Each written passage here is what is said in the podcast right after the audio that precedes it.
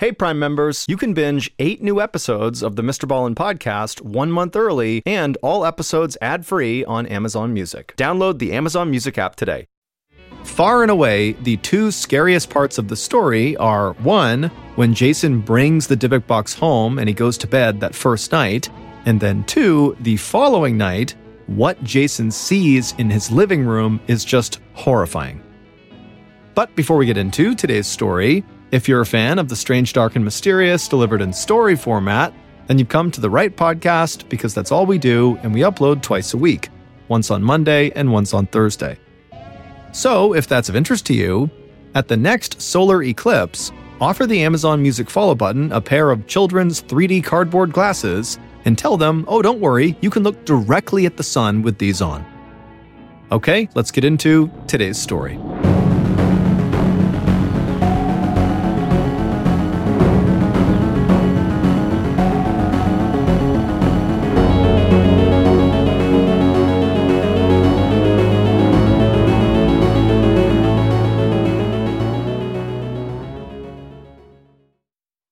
Audible lets you enjoy all your audio entertainment in one app. They offer an incredible selection across every genre, from bestsellers and new releases to celebrity memoirs, mystery and thrillers, motivation, wellness, business, and much more. Audible is like the place for thrilling audio entertainment with highly anticipated new releases and next listen recommendations. I personally am a huge fan of the Jack Reacher action series by author Lee Child. It's about this huge dude named Jack Reacher who basically just goes around the country destroying very deserving bad guys. And my favorite is called The Killing Floor, which also happens to be the very first Jack Reacher novel. As an Audible member, you can choose one title a month to actually keep from the entire catalog. This includes the latest bestsellers and new releases. New members can try Audible free for 30 days. Visit audible.com slash ballen or text ballen to 500 500. That's audible.com slash ballen or text the word ballen to 500 500 to try Audible for free for 30 days. audible.com slash ballen. That's not just the sound of that first sip of Morning Joe. It's the sound of someone shopping for a car on Carvana from the comfort of home. That's a good blend. It's time to take it easy, like answering some easy questions to get pre qualified for a car in minutes. Talk about starting the morning right. Just like customizing your terms so your car fits your budget. Mm-mm-mm. Visit Carvana.com or download the app to experience car shopping the way it should be convenient, comfortable. Ah.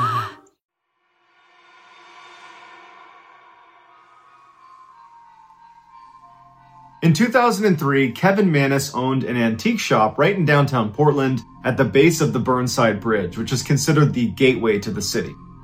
Because Kevin owned this antique shop, he was always at yard sales and estate sales looking to find the next thing he could sell at his shop. And so one day there was this estate sale over at this woman's house. She had just passed away. She was about 103 years old. She was a Holocaust survivor and her estate was being sold. And so he goes over to the house and he sees the way they're selling all of her items is by bundling them in different lots. So depending on what item it was, they'd be bundled with similar items and then sold as a package. So the people there would be bidding on the whole lot. They couldn't buy individual items. And Kevin had his eye on one particular lot called Lot 29. And Lot 29 included a couple of small tools that he wanted to sell in his shop. And it had this mystery box, and that's exactly as it was labeled. It just says mystery box on it. And he was intrigued by it. And so he placed a bid on lot 29, and ultimately he won the bid, and he was really happy about it. So he takes the contents of lot 29 and he wheels them over to his car. And as he's loading stuff into the back of his car, someone behind him says, Oh, so you went with the Dybbuk box, huh? And Kevin, in his head, went right back to his childhood because growing up, he had always been scared of Dybbuks because a Dybbuk is a malevolent spirit in Jewish folklore, and Kevin was Jewish, and so his parents used to say, Oh, you better not do that, Kevin, or the Dybbuk's gonna get you. And so he grew up terrified of Dybbuks. And so his interest is piqued. And Kevin turns around and he says, Did you just call this box a Dybbuk box? And the woman's like, Yeah, and my grandmother was terrified of it, and she said no one could ever open it. And Kevin turns to look at the box, and it's about two foot high by one foot wide. And there are these little doors that swing open on the front. And then on the bottom, there's a drawer that comes out. And there's one lock that sits across the two doors, and it's currently locked with a little padlock. And he looks up at her and he goes, Why can't you open it? And the woman just says, We never knew, but our grandmother would always go every time we said the word Dybbuk. And so it was weird enough that we just never asked any questions and we stayed away from her Dybbuk box. Kevin agreed that was pretty weird, and he finished loading his car, shut the trunk, said bye to the woman, hopped in his car, and he drove away. And he never really gave it a second thought. At this point, he's not thinking the Dybbuk box is anything malevolent. He thinks it's just some random chest that he won at an auction.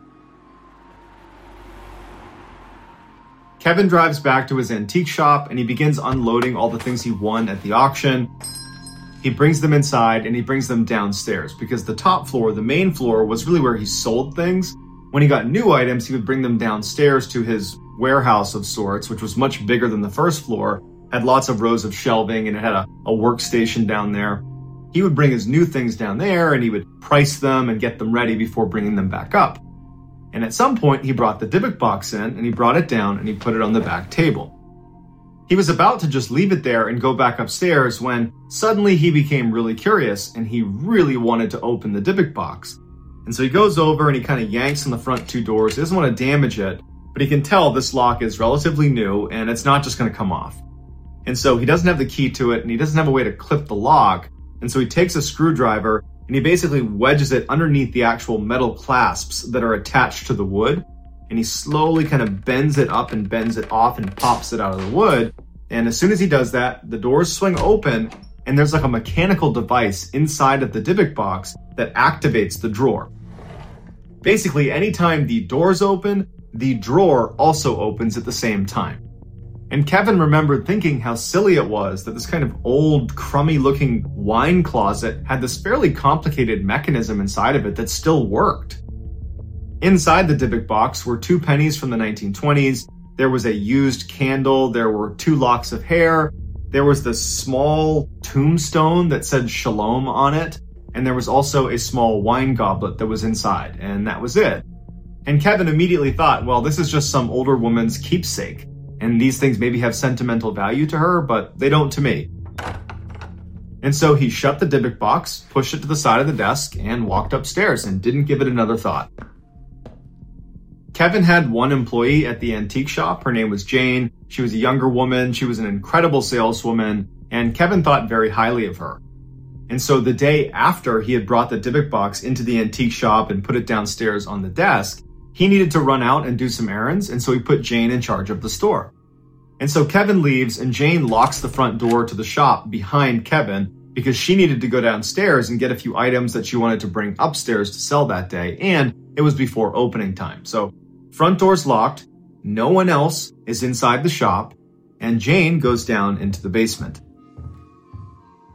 Once you went down the wooden steps into the basement, you'd be looking out at this huge room of all these industrial shelves that run the length of the room where they would keep their antiques and other valuables on. And the lighting down there was never that great because they used these long fluorescent tube lights that at best cast a kind of subtle yellow glow on everything. They were not particularly bright.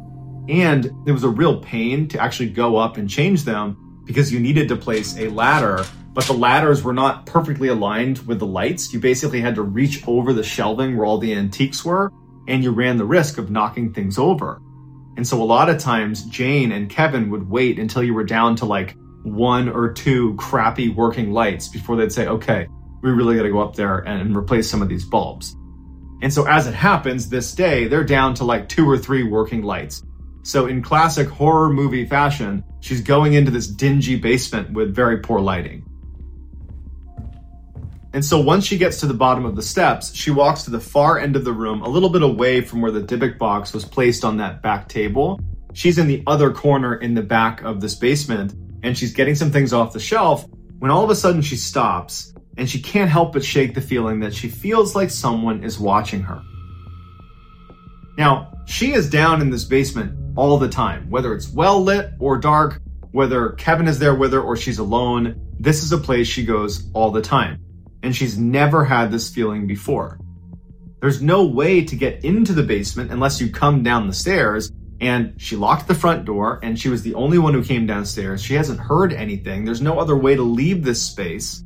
So she doesn't know where she's getting this feeling from, but she really can't shake it. And as she's kind of looking around and she's starting to get a little bit paranoid, the phone rings. They had a landline that was on a table right at the base of the stairs. The phone rings down there and it startles her. And then it kind of jumps her back into reality and she's like, okay, I'm getting paranoid. And she walks over and she picks up the phone and it's actually her friend who was planning on coming by the antique shop that day. So as they're chatting, Jane hears what sounds like a broom. Imagine if a push broom is lined up against the wall and then it falls over the sound that the wooden stick would make as it hits concrete. That's the sound she hears as she's on the phone. And it startles her again, and she goes, Hey, let me call you back. She hangs up on her friend and she's looking out. And because the lighting is terrible from where she is, she's now at the foot of the stairs looking down all these rows. And she's heard that stick land on the ground on the far side, back where she had been originally. She's kind of looking around and she can't see anything. And so she takes a deep breath and she begins walking down the rows to see what fell over. And as she's walking down the row, something smashes behind her and she turns around and one of the fluorescent tube lights has fallen from the ceiling and smashed onto the ground. And so all of a sudden, she doesn't want to explore this falling broom that's behind her in the dark corner of the basement. Instead, she's ready to leave. And so she starts walking back towards the stairs to get out of here. And as she's walking down one of these rows, a wooden chair that is on one of the shelves comes flying off of it and lands squarely in the middle, blocking her path. And there's no way this could have happened unless someone pushed this chair. And suddenly she thinks, someone's down here with me. And she screams and she hurdles the chair and she runs to the steps. She starts running up. And to her horror, there is a metal door that locks the basement at night. So if someone were to break in, it's another layer to protect the store from thieves. And it was shut and locked. It can only be locked from the outside and with a key. So there's no way she would have done this by accident. And now she's freaking out because she's trapped in the basement with some person running around pushing chairs over and breaking lights. And so she grabs the gate and she starts shaking it and she's yelling for Kevin, thinking maybe he came in and forgot I was down here and shut and locked the gate. And she's checking over her shoulder, looking down into the basement, and she starts hearing more lights falling off the ceiling and shattering on the ground. She is in absolute panic mode. She's just waiting for someone to come bounding up the stairs towards her. She has no idea what to do. She pulls out her phone and she calls Kevin.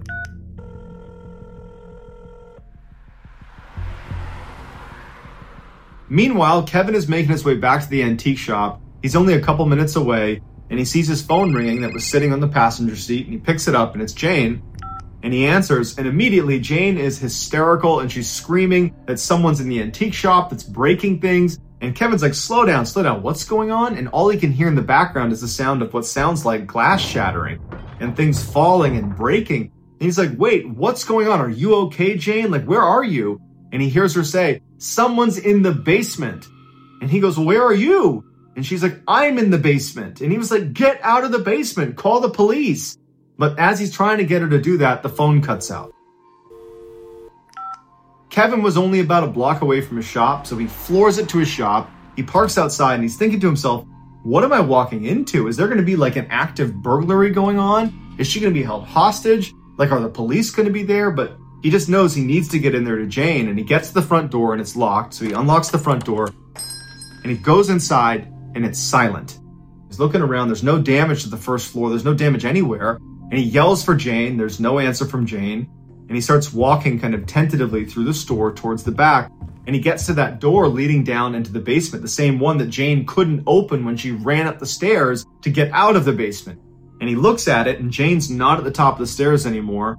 And he's thinking, I didn't lock that door, and I'm the only one with the key to lock that door. How is it locked right now? Does Jane have a key that I don't know about? And why would she lock it? Does that mean Jane's up here somewhere? Is that what happened? And he's like, Jane, come out. Did you lock this door?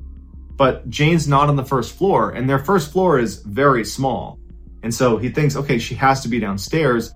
And so he opens up the gate, he swings it open, and he starts walking down the steps. And he's really cautious as he's going down because, again, he has no idea what he's walking into.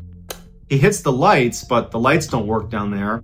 And as he starts to bend around the corner where he can actually see into the basement, he sees Jane sitting at the chair right next to that table where that phone is, and she's just sitting there kind of stunned. And he goes to Jane and he's like, What happened down here? And he glances out quickly at all the rows and he sees all this furniture that's come off the shelves and there's glass all over the ground. And he's looking at Jane and Jane's just showing no reaction. She's sitting there like she's in shock. And he turns to Jane again and he says, Come on, you got to tell me what happened down here. And Jane just goes, I, I don't know. I don't know how to explain what happened down here. I was walking down the row and then I felt like someone was watching me and then things are falling off the ceiling and the shelves. I've never seen anything like this before. Now, at this point, Kevin's adrenaline is through the roof. He came charging in here thinking he was going to have to save Jane from some person breaking in and breaking stuff. But as far as he can tell, there's no one here but Jane. And so he decides he's going to take a flashlight and he's going to explore the basement because either there's someone here or Jane did this.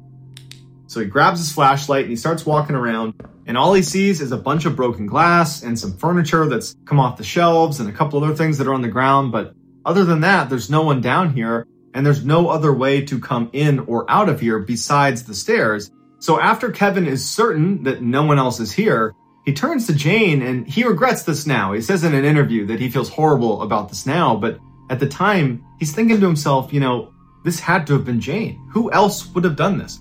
I don't know why she did this, but there's no one else here. And he goes, Jane, did you do this? And this is when Jane's emotions came through because before she was in shock, now she's mad. And she goes, F you, Kevin. And she leaves. And she doesn't say another word to him and she doesn't come back. She quits on the spot. But at the time, Kevin believed she had done it, so he was kind of like, oh well. He was not even a little bit thinking the Dybbuk box had anything to do with this.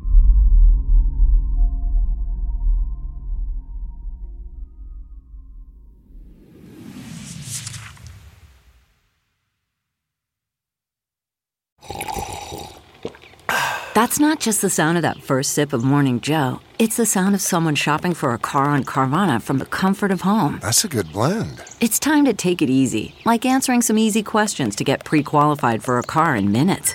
Talk about starting the morning right. Just like customizing your terms so your car fits your budget. Mm-mm-mm. Visit Carvana.com or download the app to experience car shopping the way it should be convenient, comfortable. Ah. CarMax is putting peace of mind back in car shopping by putting you in the driver's seat to find a ride that's right for you. Because at CarMax, we believe you shouldn't just settle for a car, you should love your car. That's why every car we sell is CarMax certified quality so you can be sure with upfront pricing that's the same for every customer. So don't settle. Find love at first drive and start shopping now at CarMax.com. CarMax, the way car buying should be.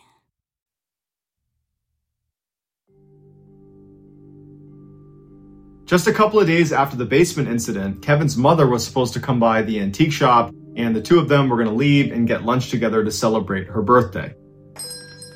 As soon as she walked into the shop, Kevin goes, Hey, mom, I got a gift for you. And he brings over this wrapped box and he sets it down on a table right in front of his mother, who's sitting on a chair. And he unwraps it, and it's the Dybbuk box. Before Kevin can explain what it is, the phone rings at the other end of the store, and he was expecting a call and he goes, Hold on, mom, I gotta get this. And he goes to the back of the store to answer the call while his mom is just sitting there looking at the box. And so while Kevin is at the other end of the store, his mother opens the Dybbuk box and she says she had to sit down as soon as she opened it because she had this unbelievable, overwhelming sense of dread as soon as the doors were open. And she's staring at it like she can't take her eyes away. And then all of a sudden, she has a massive stroke. And so she keels over and she can't move and she can't talk. And Kevin sees this happening. He runs over and he's like, Mom, what's going on? Calls 911. And as the paramedics are working on her, she would say that while she was in this kind of paralyzed state, when she couldn't talk and she couldn't move, all she wanted to communicate was to somehow get her son to get rid of that box. She didn't know why, but she felt like the box had something to do with her having the stroke. And so all she could do was move her eyes. And so she found herself, because her son's right here, looking at the Dybbuk box and looking away, looking at the Dybbuk box, looking away, hoping her son would see her eyes as a signal to look at the Dybbuk box and put it together that that thing's bad. And Kevin does realize that his mom is flicking her eyes at the Dybbuk box, but in the moment, he's much more concerned about the health of his mother. And it wasn't until she got put in a hospital and she was being taken care of and he knew she'd be okay, then he remembers, he kind of went over it in his head later that day, that his mom was really scared looking and she was looking at the Dybbuk box like that was the thing that was causing her to be scared. Not the stroke, the Dybbuk box. And Kevin starts thinking to himself, I don't know, there's something off about the Dybbuk box. Either it's really bad luck, or there's some truth to you don't open up this Dybbuk box. Either way, I don't want to take any more chances because so long as I've owned this thing, I've had a horrible thing happen in the basement and now my mom's had a stroke. So I want to get rid of it. So Kevin puts the Dybbuk box at the front of his antique store and he puts it up for sale. And very quickly, a young couple came into the store and they bought the Dybbuk box. And Kevin's relieved. He's like, thank goodness that bad luck charm, that whatever's going on with that thing is gone and out of my life. But just a couple of days later, he was in the back of the shop when he heard the door open and then the door shut. And he walked out expecting to see some customers, but instead he sees the Dybbuk box that's sitting right inside his store. Someone must have just dropped it off. And so he walks up to it and he sees there's a piece of paper that's been taped to the top of the Dybbuk box and there's writing on it. And all it says is, this has an odd darkness about it. This really freaked Kevin out because, in a way, it was like other people were confirming that something was wrong with this box. Kevin did not want the Dybbuk box to be in his store, so he put it in his car and he drove back to his house and he put it in his storage locker and he locked it up and then went back to work for the day. That night, when he went home, he went to bed and he had this dream. Or in the dream, he's walking in this courtyard and he's holding the hand of this woman who he believes is his friend, and he trusts this person. And the area he's in feels very friendly, and it's a very positive dream. And as he's walking, all of a sudden, this person starts to pull away from him, and he can't move anymore, and he's he's losing the grip on this person's hand. And they keep moving and moving until their hand is out of his, and they disappear into the corner of the courtyard where it's totally dark. And so he's looking into the darkness, waiting for his friend to come out again, and he can't move. He's anchored to the spot. And as he's looking, he sees what looks like an old woman walking out of the mist. And her head is down, and he can't tell what she's doing. And she's pretty far away, and she's walking closer and closer to him. And when she's about five, six feet away, she raises her head up, and her whole face is falling off. All the skin is falling off of her face. It's rotting. She's like a corpse. And she raises her hands up in front of her, then she grabs his face and begins pulling off pieces of his face until he suddenly wakes up. Kevin had to compose himself in bed because he was so scared from the dream he just had. He sits up and he goes into the bathroom to get a sip of water. And as he walks past the mirror, he notices there are marks on his shoulders and his arms that he did not have before. It looks like bruising almost. And he's looking at them and he's thinking, no way. That, that has nothing to do with the dream. This is just coincidence that, you know, she was grabbing me in this area in the dream and now I have marks there. It's just coincidence. And so he kind of writes it off and he goes back to bed. And he has the same dream. He gets up again and he's breathing heavily. He's sweating because he just had the same dream. It was this terrifying dream. And he goes back into the bathroom and now his entire back is covered in bruises. He has bruises all over his back, all over his arms. He's got red marks on his neck. And now, in his mind, he feels like it has to do with the Dybbuk box. The Dybbuk box is now in my backyard. It's not a coincidence that all of a sudden I'm having these horrific dreams that are apparently manifesting themselves in bruises and marks on my actual body. And so Kevin is done with the Dybbuk box, and instead of going back to bed, he goes to his computer and he puts the Dybbuk box on eBay up for sale. And that night, two college kids named Sam and Brian, who lived in Missouri, they buy the Dybbuk box, and Kevin could not be happier to package that thing up and ship it off. Sam and Brian had seen the ad on eBay for the Dybbuk box, and at first it did not seem remarkable, but they saw that Kevin had given this really detailed description of all the strange things that had happened for him since he owned the Dybbuk box. And I think clearly Kevin's angle was he was almost trying to advertise it to groups of people that might be interested in that. And Sam and Brian were exactly that demographic because they were looking for things online that were considered haunted. They wanted to see if ghosts and the paranormal were real. And so they were eager to buy the Dybbuk box and test it out. And so three weeks later, when this package finally arrives in Missouri at their house, Brian was still out at class, but Sam was home, so he receives the package. He eagerly brings it into the kitchen, he unpackages it, and he sets it on the kitchen table. And just a few minutes later, Brian comes home, and Brian would say in interviews that when he walked in, it smelled like someone had peed all over the apartment, like there was urine everywhere. And he's walking around thinking, what happened? This smells so bad in here. And he walks into the kitchen where it was the strongest smell, and there's Sam proudly standing next to this awful looking chest, which was, of course, the Dybbuk box. And he realizes, Brian does, that the Dybbuk box is what smells like urine. And he goes, Sam, do you smell that? And Sam's like, yeah, that's the smell of ghosts. Sam would pick it up and go, ooh, to Brian as soon as he walked into the kitchen. And Sam joked about how he couldn't wait to sleep in the same bed as the Dybbuk box. They were just making a big joke out of it. Sam had also set up a blog where he was going to document everything that happened from day one of receiving this Dybbuk box to whenever they got rid of it or till whenever something happened. And for the first two weeks they had the Dybbuk box in their possession, nothing did happen. But when Sam started bringing the Dybbuk box out and leaving it right in the middle of these huge parties they would throw, where people were spilling beer on it and they were opening it up and putting things inside of it and making jokes with it, when they were doing that to the Dybbuk box, suddenly they started seeing a pretty significant uptick in strangeness inside of their house. It started with their technology. Sam's laptop crashed and the hard drive was unrecoverable, so he had to replace his laptop. All of their watches just didn't work while they were in the house. No matter what they did, no matter when they fixed it, the watch just simply did not work.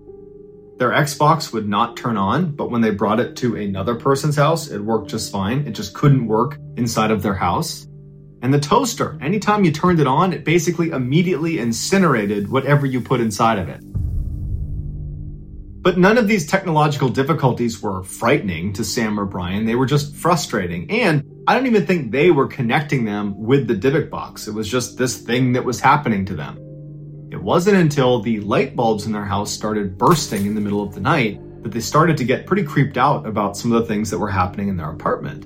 That now all of a sudden it did seem like, you know, maybe if the Dybbuk box really is cursed, this might be how it would manifest. And so they'd replace the light bulb, and then sure enough, it would burst again. And they couldn't keep light bulbs in because they kept popping. And so their house was dark a lot of the time. But the worst part was when they had this massive insect infestation inside of their apartment. And they were really localized around the Dybbuk box. All these insects would come out of the walls, out of the toilets, out of the sink. They'd come from behind the fridge, and they would all kind of like converge on the Dybbuk box and go inside of it the Dybbuk box at one point was swarming with insects all over, and they had to shut the door. They couldn't even go in the room with the Dybbuk box because it was just covered in insects. But despite how scary this was for the boys, they had become kind of like a cool talking point on campus because of Sam's blog that a lot of other students were following. And so the boys kind of liked the clout they got with that, and they decided they didn't want to get rid of the box after all. But it wasn't long after the insect infestation that Sam began losing all of his hair, and at the same time, he started having this constant hallucination that there was an old woman in his peripheral vision on either side of his head pretty much at all times. Anywhere he went, there basically was someone he couldn't quite see following him around. Whether he was well rested, whether he was totally exhausted, it didn't matter. He always saw this shrouded dark figure that he believed was an old woman and it scared him so much he couldn't sleep. And so he began going into Brian's room and sitting on Brian's bed because it was the one place he felt a little bit of comfort. And as he's sitting on the bed, he would see these dark figures standing on either side of him all night.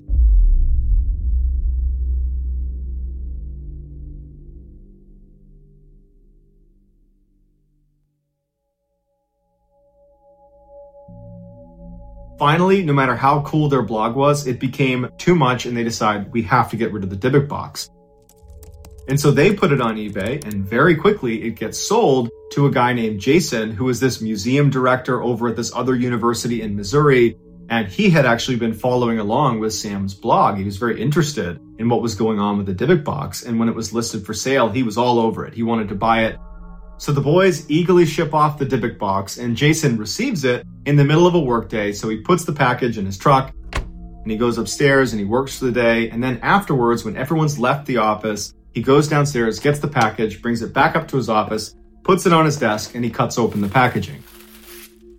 Jason decided he wanted to evaluate the Dybbuk box the way he would evaluate any other antique or item that was coming into the museum that he was the director of. And so Jason starts by taking a whole bunch of pictures all around the outside of the Dybbuk box. And then he gets his blacklight out and he begins scanning around the outside. And he finds all these traces of wax all over the outside, which leads him to believe this was probably used in some sort of ritual. And then he takes a deep breath and he sits down right in front of the Dybbuk box and he pops off the lock. He gets ready and he opens the doors and the drawer slides out with that whole mechanical device. It all kind of comes open and Jason's totally let down because nothing happens. And part of him thought like, if this thing is haunted, as soon as you open it up, the haunting's going to begin. And nothing happened and he's pretty let down about it. And so ultimately, after staring at it and looking at the pennies that are in there and the, the Shalom statue and the locks of hair, he's just kind of let down by it and he decides, okay, I kind of got my hopes up for something. This was clearly a hoax. There's nothing going on here. It's just, just a random old chest. And so he closes it up and he puts it on another desk that wasn't the one that he worked at, but was just kind of a, another table inside of this office that he shared with some other people. And he figured it would be a good talking point to tell his colleagues about, and it would be kind of like a showpiece. So the next day, his colleagues come in and he explains what a Dybbuk box is and the history around it, that it's supposed to be haunted and, you know, it makes people sick and gives people strokes. And, you know, there's been insects that have been known to come out of it and go into it. It's this very creepy thing. And his colleagues are like, wow, that's pretty cool. But they don't think much of it until all of the electronics inside of their office start to fail. Namely, their computers start crashing and their IT department comes up and they're like, we don't know why this is happening, but sorry, we can't recover it. And the light bulbs kept going out to the point where they went out and got this huge pack of extra light bulbs to replace the light bulbs as they went out. Something they never had to do before, but all of a sudden the Dybbuk box is in the room and the light bulbs are going out left and right. And then finally, Jason's coworkers that share that space with the Dybbuk box, they all got sick and they blamed the Dybbuk box. They said, you know what? We were fine until that thing came in here. Now all of a sudden our computers don't work, the lights don't work, and we're getting sick. Get rid of it, Jason. So that day after work, Jason goes and takes the Dybbuk box, puts it in the back of his truck, and his truck had a cover on the back. So he secures it in the back, he drives home, and he doesn't want to bring it inside because it just seemed weird to bring a cursed object inside that his coworkers just made him get out of their space because it was making them sick and it was ruining their things. So he thinks, okay, I'll leave it in my truck overnight and I'll figure out what I'm going to do with it tomorrow. And he goes inside, he says hi to his family, and before long, it's time for bed, and Jason goes to sleep. In order to understand what happened to Jason, you need to understand the layout of his house. When you open the front door, you walk inside, and there's a wall on your right hand side. That's the side of the house. And you walk forward about five or six feet, and on your left is a staircase that goes up to the second floor. If you walk up that staircase, straight ahead of you is going to be a bathroom. If you go left and walk down the hall another five or six feet, you come to the master suite where Jason and his wife would sleep. If you walk through that door, there is a wall on your left where there's a big bay window that looks out onto the street. And there's a big street light that sits right outside that projects very orangey yellow light into their room at night. Even though they have a shade up, it's this orange glow that comes through this window right here on this side. And then on the other side of the room is the bed. And the bed is situated where the feet are pointed towards this window over here, and the head of the bed is against this wall. And it's centered on this wall here.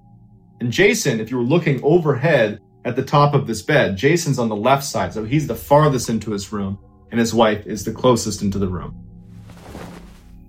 So that night, Jason goes to bed and he falls asleep. But just a couple hours later, he wakes up suddenly and he can't move his body. He can only move his eyes. He's laying on his back, and the light from the street light is very strong. It's this orangey glow in their whole room. And he's laying there trying to move his hands and his legs, but he can't do it. And as he's doing that, he starts hearing footsteps out on the stairs. And they're distinctive sounds slow, plodding steps all the way up to the second floor. And Jason's laying here with his eyes looking towards the door because his door is open and he can barely see into the second floor landing. And he's waiting to see who came up the stairs and his heart's racing and he's looking, and out of the corner of his eye, he sees what looks like a dark figure begin to walk into the room. And his heart starts racing even faster when he can tell it's definitely not someone he knows. It's this woman, this older woman with a shawl over her head, and her head is tucked down so he can't see her. This is all out of the corner of his eye. And because of the orange hue coming in from the window, he can definitely tell that there is a real solid figure right there. This is not in his imagination, it's right there. And this woman begins shuffling her way across the foot of the bed, and right at the foot of the bed, as Jason's looking at her, she turns and looks directly at him. And then she runs around the corner and she looks down at him and she takes her fingers and she drives them into his eyes. And Jason thinks it's real and he's screaming in pain and he wakes up and his wife is grabbing him and she's like, Jason, Jason, what's wrong? And he's like, what's going on? And she says, honey, it's just a bad dream. You're fine. And he's shaken up. You know, his heart's still racing from this dream he's just had. And he's trying to think, like, that felt really real. And he's like feeling his eyes. And he can't believe that that was a dream. That was the most vivid dream he's ever had in his life. And so eventually he goes back to sleep. And then the next morning, when he gets up, he goes in the bathroom and he looks at his eyes, and they're all red around the outside, and the whites of his eyes are covered in blood. His eyes look horrible, like he's having this terrible allergic reaction to something, or it looks like someone might have punched him in the eyes, or maybe gouged his eyes. That's how it looks. And his wife comes in and she's like, What happened to you? And he's like, Oh my God, I have no idea. It was around this time that Jason began to think the Dybbuk box might just be cursed because the two previous owners have said in their disclosures on eBay that horrible, vivid dreams, just like the one he had, to include physical manifestations, are part of having this Dybbuk box. Jason considered just dumping this thing in a dumpster somewhere, but then he was concerned that he might be passing on this Dybbuk box to someone who wasn't ready for it. And so he decided he would give it another day and he would do some research about how to properly dispose of a Dybbuk box.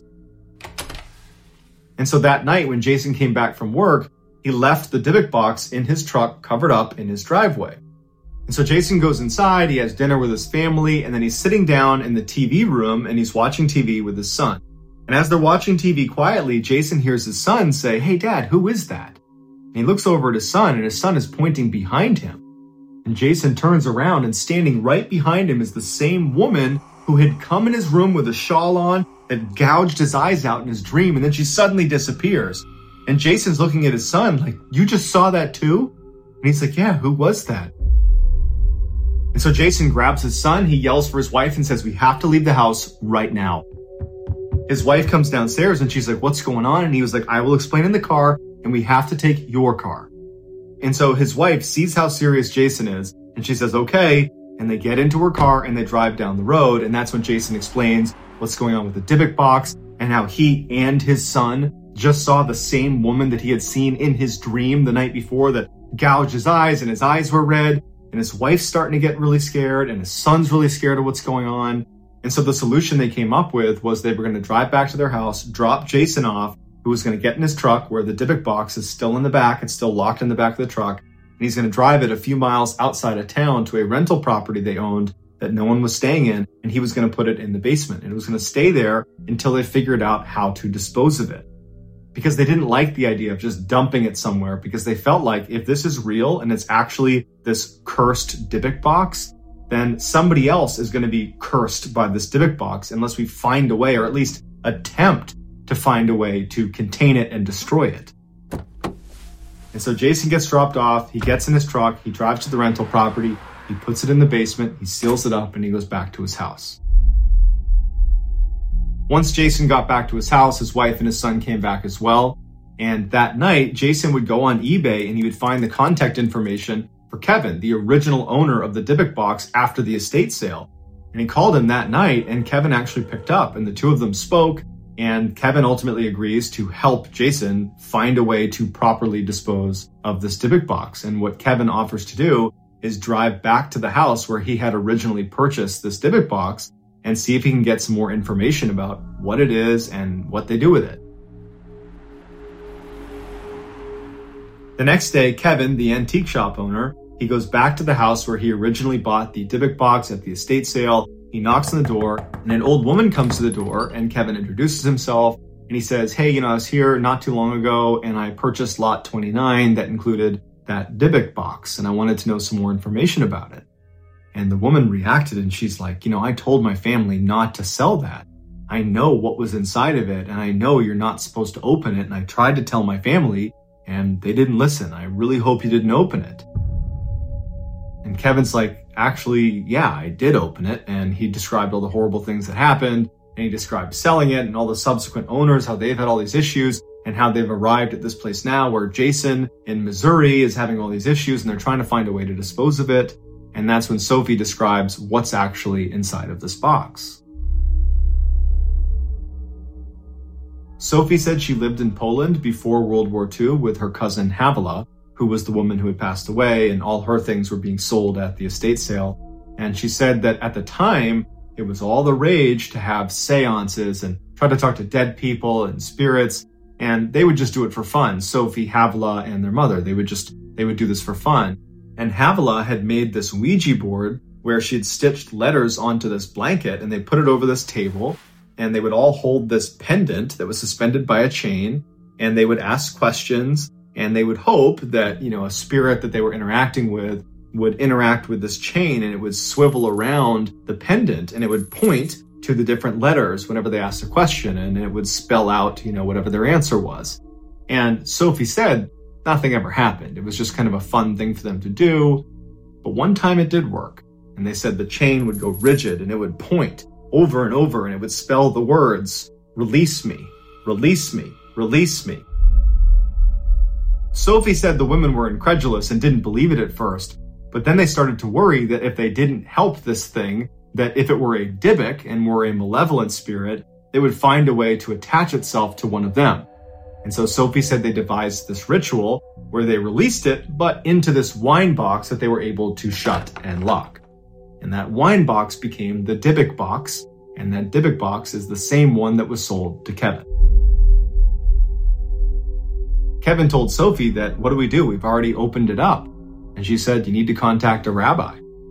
And so they would call a rabbi, and apparently they were able to reclaim the Dybbuk inside of the box and lock it and put it away in a secret location where it's been since 2003. And apparently, since it's been sealed off, Jason and Kevin have said they've experienced no demonic activity and they never plan to tell anybody where this thing is because they don't want anyone else to have even the opportunity to reopen the Dybbuk box and have to deal with all the horrible things that they went through.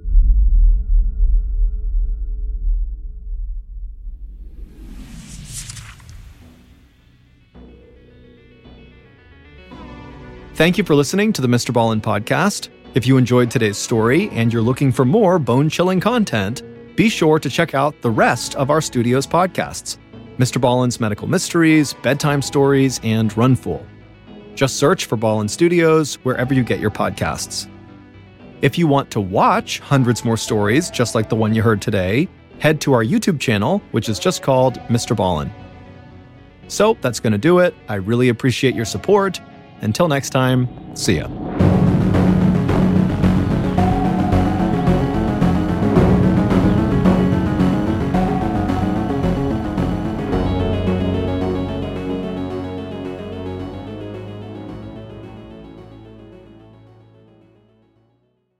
Hey, Prime members, you can binge eight new episodes of the Mr. Ballen podcast one month early and all episodes ad free on Amazon Music. Download the Amazon Music app today. And before you go, please tell us about yourself by completing a short survey at wondery.com/slash survey. Hey, Mr. Ballen fans, here's some great news. You can now listen to all Ballen Studio shows ad free on Amazon Music. That's right, you can listen to shows like Run Fool, Bedtime Stories, and Mr. Ballen's Medical Mysteries without any ads. What's more, you get access to the Mr. Ballen podcast, Strange, Dark, and Mysterious Stories, one month early and ad free, and all this is included with your Prime membership. You also get access to other amazing shows like Morbid, 48 Hours, and 2020 ad free too. You know what that means uninterrupted listening, so no more cliffhangers. Immerse yourself in the world of true crime with Amazon Music with the most ad-free top podcasts. And it's all included in your Prime membership. To listen now, all you need to do is go to amazon.com slash ballen. That's amazon.com slash ballen or download the free Amazon Music app. It's just that easy.